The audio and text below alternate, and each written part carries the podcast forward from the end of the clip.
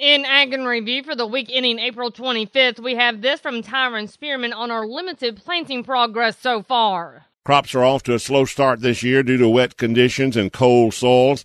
The National Ag Statistics Service reports corn planting at 6% nationwide. We normally are at 14%. On cotton planted, mainly in the southeast, Alabama is planted at 3%. Normally they're at 5%. Georgia, on the other hand, is at 1% planted. They're normally at 5%. Nationwide cotton is at 9% planted this week. Normally they're at 12. And with some livestock news, Randall Wiseman had this. This past week, comments were due on USDA's Animal and Plant Health Inspection Services proposed rule to import beef from certain regions in Brazil. National Cattlemen's Beef Association's Vice President of Government Affairs, Colin Woodall, explains the process they had to review the rule. We had a very extensive process to make sure we truly understood what this rule was about and what APHIS was trying to accomplish. The underlying effort, of course, is to try to allow the importation of this fresh and frozen beef in the United States, but that brings with it a whole host of concerns. The biggest one being the current problem that Brazil has with foot and mouth disease, FMD, and we are just not convinced that they are prepared to actually engage in this kind of trade. So we made sure that we went in and analyzed all the documents that were used by APHIS to formulate this rule.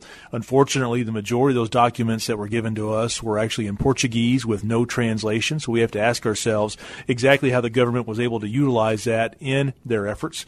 We also had to file a Freedom of Information Act request to get even more documents from both APHIS and the Food Safety Inspection Service. Unfortunately, neither one of those agencies actually fulfilled those requests. So we did not get all the documents that we had asked for. And then ultimately, we did hire a third party risk assessor and the University of Minnesota to take a look at this and utilize their comments to help us formulate the submission that we uh, put in on this particular rule. He said their biggest concern is they do not want the reintroduction of foot and mouth disease here in the U.S. Foot and mouth disease is highly contagious. It can travel on fresh and frozen product. And if we were to have it here in the United States, it would devastate us. We would expect most, if not all, of our international markets to dry up immediately. That would cost our industry probably about $5 billion on the bottom end. It could be even more. And then also, we have to consider the financial impact of depopulation, the halting of cattle movement within the states and the overall impact on our domestic herd and our domestic producers. This would be crippling, and we could have losses up to $50 billion.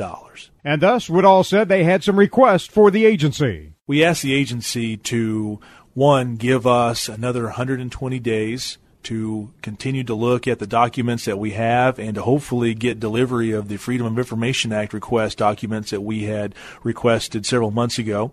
We've also asked them to withdraw this rule because we do believe that they need to do a more in-depth risk assessment and they need to do a more in-depth economic assessment. I don't think that they really did enough work on either one of these to truly evaluate the risk and we just need to make sure that we are not uh, placing our domestic herd at risk just to try to get this rule across the goal line. Woodall said this rule has major implications not only on our relationships with trading partners, but also in relation to foreign animal disease management within this country. And we need to make sure we know all the facts, we have all the data that USDA has used in formulating this proposed rule, and make sure we can adequately prepare comments that help us make the best decision on how we protect our domestic herd here in the U.S. And we will wrap up for this week with these thoughts from Everett Griner. Which do you think is more popular with Americans, beef or chicken?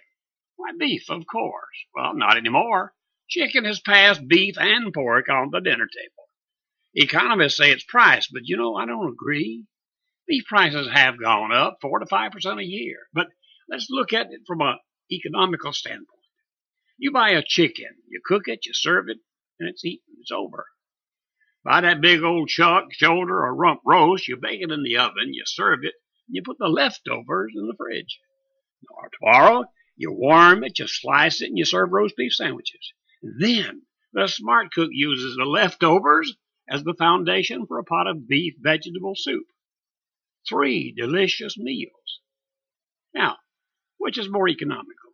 See, the difference is you gotta have a smart cook. And don't forget, you can find these stories along with all the week's Southeast AgNet reports on our website at southeastagnet.com. I'm Julie McPeak with Southeast AgNet's podcast.